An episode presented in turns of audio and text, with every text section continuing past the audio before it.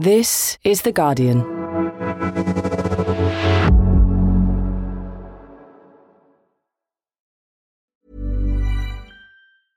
This is Paige, the co-host of Giggly Squad, and I want to tell you about a company that I've been loving, Olive and June. Olive and June gives you everything that you need for a salon quality manicure in one box. And if you break it down, it really comes out to $2 a manicure, which is absolutely insane. It's also so easy to get salon worthy nails at home with Olive and June. The difference between how your nails used to look when you did them yourself and now with the Mani system is a complete game changer. The best thing about Olive and June too is it's a quick dry, dries in about one minute, lasts for five days, and full coverage in up to one to two coats. Visit oliveandjune.com slash perfect Mani 20 for 20% off your first system. That's oliveandjune.com slash perfect Mani 20 for 20% off your first system. Tired of ads barging into your favorite news podcasts? Good news. Ad-free listening is available on Amazon Music for all the music plus top podcasts included with your Prime membership. Stay up to date on everything newsworthy by downloading the Amazon Music app for free or go to amazon.com slash news ad free. That's amazon.com slash news ad free to catch up on the latest episodes without the ads. Hello, Jonathan Freedland here. We're going to run this week's episode of Politics Weekly America here for you. But please, if you enjoy the show, make sure to search for Politics Weekly America on Apple, Spotify, wherever you get your podcasts, and then hit that subscribe button. And you need to do that even if you already subscribe to Politics Weekly UK. I'll be there with all the news from Washington every Friday. Thanks so much. This was the week Ukraine came to Washington. In rather extraordinary scenes, even for Capitol Hill, Ukraine's President Volodymyr Zelensky addressed Congress remotely from his bunker in Kiev. He did it via video link. Well, I have a dream. These words are known to each of you today. I can say, I have a need. He thanked the United States for its support so far for everything that your government and your people have done for us. But then he criticized politicians for not doing more. To create a no fly zone, zone over Ukraine to save people. Is this too much to ask? Humanitarian no fly zone. After showing members of Congress a short but very disturbing video of the destruction Russia has already inflicted on Ukraine and the Ukrainian people, he addressed Joe Biden directly and in English. I wish you to be the leader of the world. Being the leader of the world means to be the leader of peace. Now, the word in Washington is that there are divisions between the White House and Congress over just how far and how tough America should be. It seems likely that the speech by the Ukrainian president will now pile on the pressure on Joe Biden to do more. And it's not easy. At home, oil and gas prices are soaring, and looming over the whole political landscape are those mid term elections in November. Joe Biden doesn't need to pick a fight with Democrats, he needs their support. But there's an additional problem. A whole lot of House Democrats are deciding not to fight this November. But why? With everything that's happened in the first year or so of Joe Biden's time in office, do they smell electoral disaster? I'm Jonathan Freedland, columnist for The Guardian, and this is Politics Weekly America. One of the people in the audience on Wednesday to hear Volodymyr Zelensky is one of those Democrats choosing not to seek re election in November. Brenda Lawrence represents Michigan's 14th district, but this will be her last year in Congress. Before asking her why she decided to leave, I wanted to know what she thought of the United States response and Joe Biden's response so far to the war in Ukraine. I give kudos to uh, President Biden, who has constantly been at the table with NATO to promote diplomacy, which has failed, you know, has failed, but using the power of NATO is critical. The American people are on, sitting on the edge of their seat, worrying that a World War III may start And it's just like the discussion about the Polish planes. What Poland offered was to fly all of its MiGs from Poland here to a U.S. airbase, Ramstein, U.S. NATO airbase in Germany, and then have them flown somehow into Ukraine. That will send a strong, accelerated message to Putin, who we know doesn't need a lot to uh, start retaliating and, and being destructive, and his evilness will be fed. And so we are uh, at a point where we're using all of our NATO partners to use economic sanctions, which you know, if you want to attack your enemy, is to cut off their economic strength. And we have we're doing that well. Unfortunately, it's just it's a long process, and some people are just so anxious because they want something to happen right now.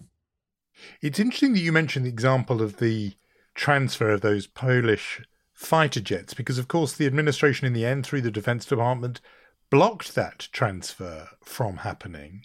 Is it your view, and, uh, and, and are there more of you in Congress who would like to see the White House go further than the current position, which is to say we won't do anything that enforces a no-fly zone and that might provoke the Russians?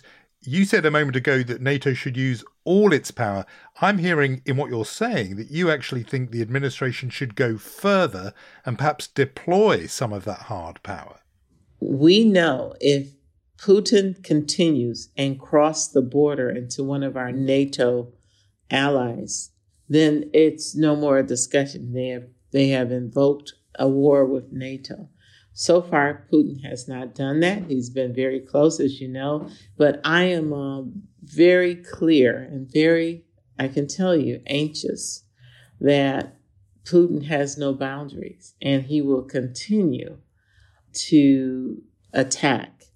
That's why the power of NATO cannot be uh, disrupted because an enemy of yours is an enemy of mine. You attack one of us, you attack all of us.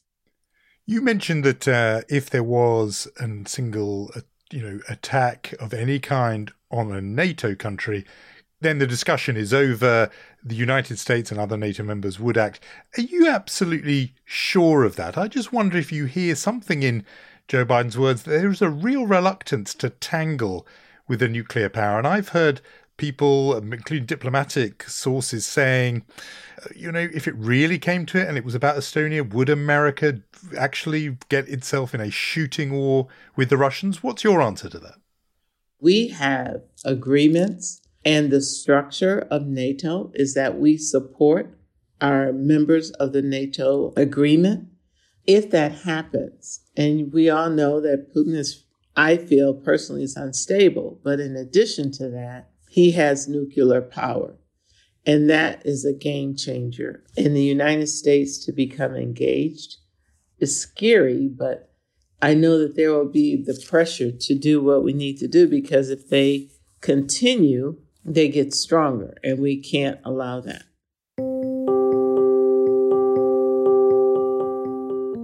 Let's talk about some of the consequences for this on American voters at home, as it were. The most immediate consequence is that the sanctions that the West has put on Russia has driven up the cost of gas and oil, and that comes on top of a big spike in inflation anyway. In just the last week, in this escalation, you have seen gas prices spike by their biggest amount ever on record, 63 cents higher in just one week nationwide, in many places seeing even bigger jumps than that. It means that day to day life for Americans is expensive and getting more expensive. What are you hearing from? Voters in your district there in Michigan, what are people saying to you about their willingness to pay through their own pocket for uh, this conflict, this confrontation with Russia? Do they understand it? Are they, in, you know, are they patient or are they getting angry about it? Well, one of the things that I'm looking at personally is price gouging. We know that the Russian oil is a small percentage of our overall consumption of oil or the oil that we buy. And we see the prices at the pump increasing. Some of that is fear, some of that is the concern about it running out. But we are going to have to hit this nail on the head from more than one angle. We're going to have to ensure the American people that the current burden of oil is a reality and a response to us supporting the Ukrainian people. But in addition to that, we have to hold these petroleum producers and those who run our gas stations that we will monitor and penalize those who takes advantage of this crisis that we're in right now. And uh, I mean, we're speaking obviously in March of 2022. By the time we get to November and the midterm elections, is it your sense, even with the kind of advocacy and sort of making of the argument that you and your colleagues will do over these coming months and that the White House will do, is it your sense that voters, that their patience will last that long, that they will still understand that, yes, this is about Ukraine and taking on Russia, even as they are feeling this hit in their pocket right the way into November? The American voter has very short memory Right. We just went through a pandemic. And the fact that we're coming out of that, the fact we stopped the number of deaths is from the leadership of Joe Biden. The fact that we were able to put money in the pockets, we were able to put shots in the arm, and we were able to bring the job market back are things that is absolutely, to me, worthy of some form of recognition. But what I will tell you is that the price of gasoline does impact families. And I feel strongly that it is going to be a consideration. The challenge with the gas pump is something that is real. We have to acknowledge it and we have to use every tool in the toolkit to make sure that we can lower the cost of gas. And I'm hopeful if we do everything we're supposed to do, the facts are the facts that we will be successful in keeping the House and the Senate. I mean, that's an optimistic view uh, that the, the you know this can be turned around. Good results uh, for the House and Senate. You yourself have decided not to run, not to contest or fight again your own seat. Tell us why you've made that decision. So, Jonathan, um, I have 30 years as an elected official, school board, city council, mayor, and now as a member of Congress. I worked a 30 year career in the Postal Service. So when you look at it, it's not 60 years, but it is really 60 years of service. I went through four years of the water hose being in my face with the policies and the actions of our previous president, which just vexed my soul. And then on top of that, we went into a, a pandemic that just took lives and people were dying around me at a rate that, you know, obviously I've never seen before. And then, you know, the last 12 months, I lost two sisters. I'm the only sibling left. I'm also was on the floor on January the 6th and it changed me forever. But I am uh, I'm so grateful for the opportunity. I'm so grateful for the ability to serve. And I like to sum it up, Jonathan, by saying if you read a really, really good book, and there's adventures in there, there are people who are coming in and out, the characters. I'm at that point where I'm excited to turn the page and see what this next chapter is going to be. I'm going to continue to serve. It will just be in a different capacity. I'm sorry to hear about the loss of your two sisters, uh, and I do understand that the there is that these things are always in the end very personal decisions. But I'm struck what you said about how January the sixth vexed your soul, and that that and it felt like a kind of fire hose in your face. Four years of Trump. To what extent is it those political events beyond just the personal that have made you think I just can't really do this anymore? You know, I'm not a person who's a quitter. I wouldn't be where I am today, being a minority and a woman in America, if I didn't know how to stand up and fight. But when I say January the 6th changed me forever, I never feared for my life. I never felt like the partisan division would turn to pure violence is a moment in our history that was just hard for me to process. Do we need to continue to fight? Absolutely. Did I take an oath of office to serve and protect? I have done that.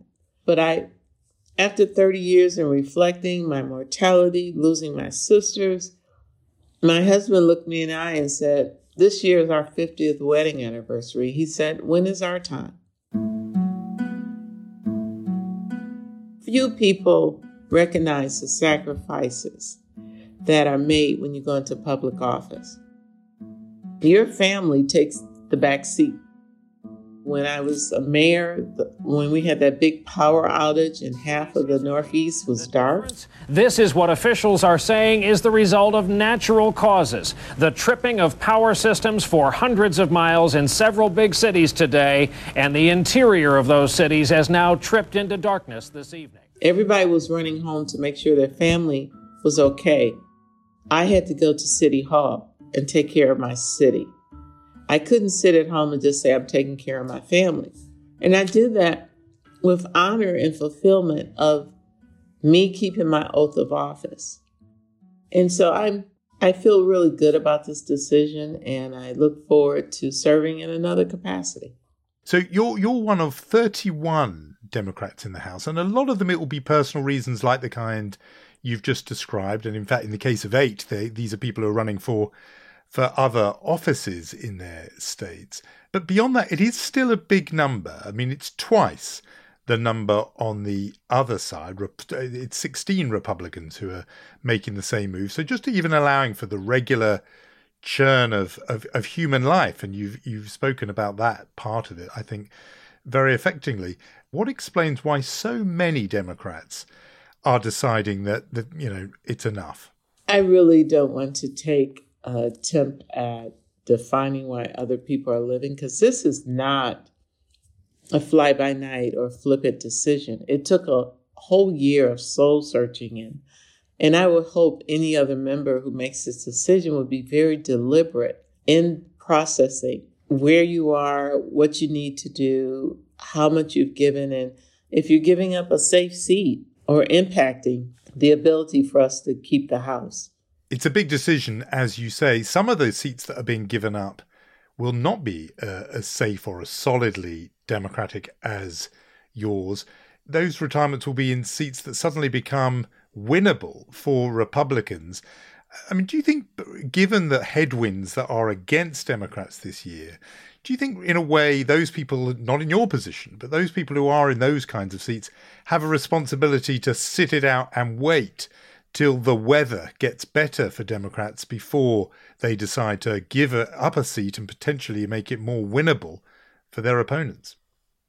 Our majority is so small. I know for a fact Joe Biden has provided exceptional leadership. Our Senate has not passed a lot of the bills like voting rights, like the Build Back Better, and the other things that we know would absolutely provide to the American people. That sense of trust being restored, that you all are there to take care of us as a country, not to fulfill your own political agenda. And I say shame on the uh, Republican Party in the Senate, who, and I would say it to my two Democratic members, who are literally blocking legislation that's going to help the American people. And you know, then you put a mic in front of them, they say, "Oh yeah, we we we support the issues, but we just can't support the bill." I mean, shame on them. And yeah, you're talking there about Joe Manchin of West Virginia and Kyrsten Sinema of of Arizona. We've talked about them a lot on the podcast and how their no votes are, are essentially preventing Democrats getting their program through. Do you think because of that, there's now a pressure, a need for your party to dilute the bill down to whatever it takes to get Manchin and Sinema to vote for it, just so that Democrats, including your successor in your district in Michigan, have got some kind of record to run on. The thing that has troubled me the most being a member of Congress is the amount of compromise for things that are good. How can you as a Democrat, not support voting rights. We see it's just being torn apart like unraveling a sweater. It's, it's just they keep pulling on that on that thread. And if we don't have a democracy with a protected right to vote, we don't exist. It's, there's no America.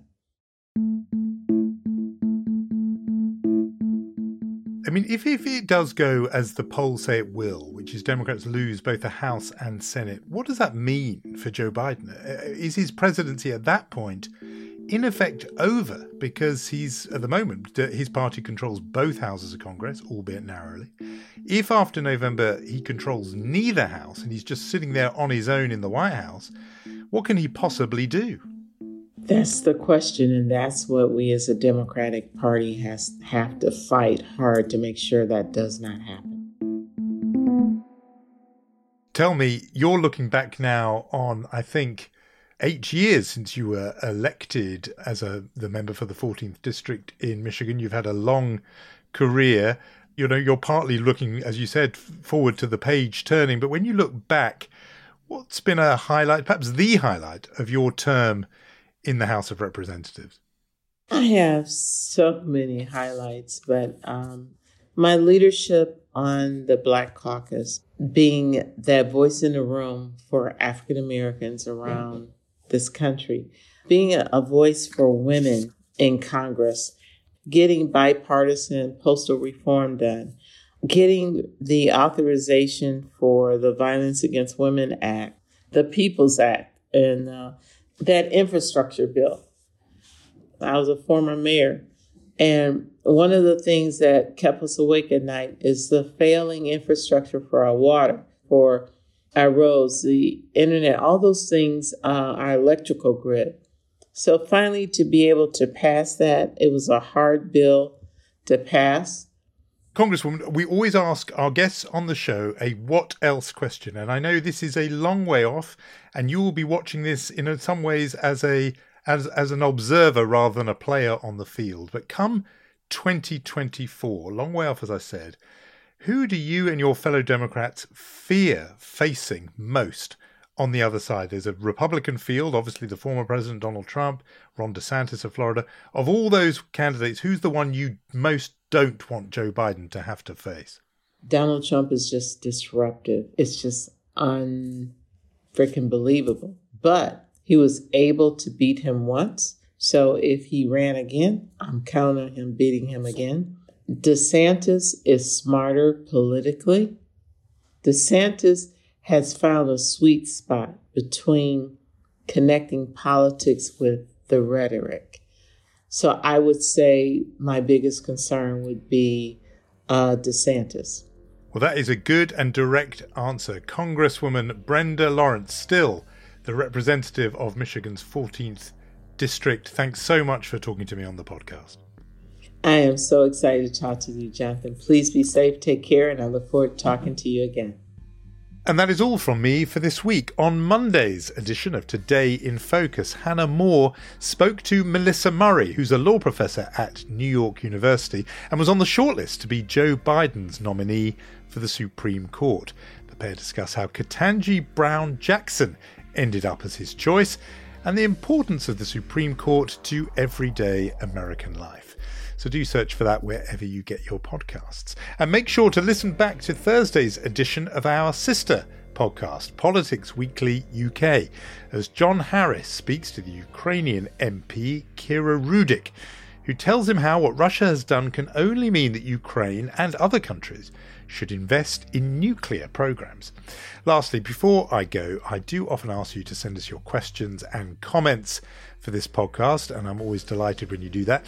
But The Guardian is now running a big podcast survey for the next couple of weeks, and we would love as many people as possible to take part. So if you have the time and you have some thoughts, which I'm sure you do, do please click on the link, which we'll include in today's episode description. But for now, it's goodbye. The producer is Danielle Stevens, the executive producer is Max Sanderson, and I'm Jonathan Freedland. Thanks, as always, for listening.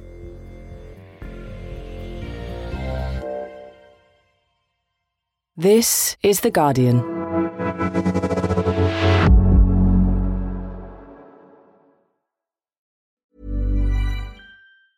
Tired of ads barging into your favorite news podcasts?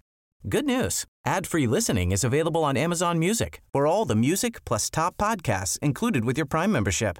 Stay up to date on everything newsworthy by downloading the Amazon Music app for free or go to amazon.com slash news ad free. That's amazon.com slash news ad free to catch up on the latest episodes without the ads.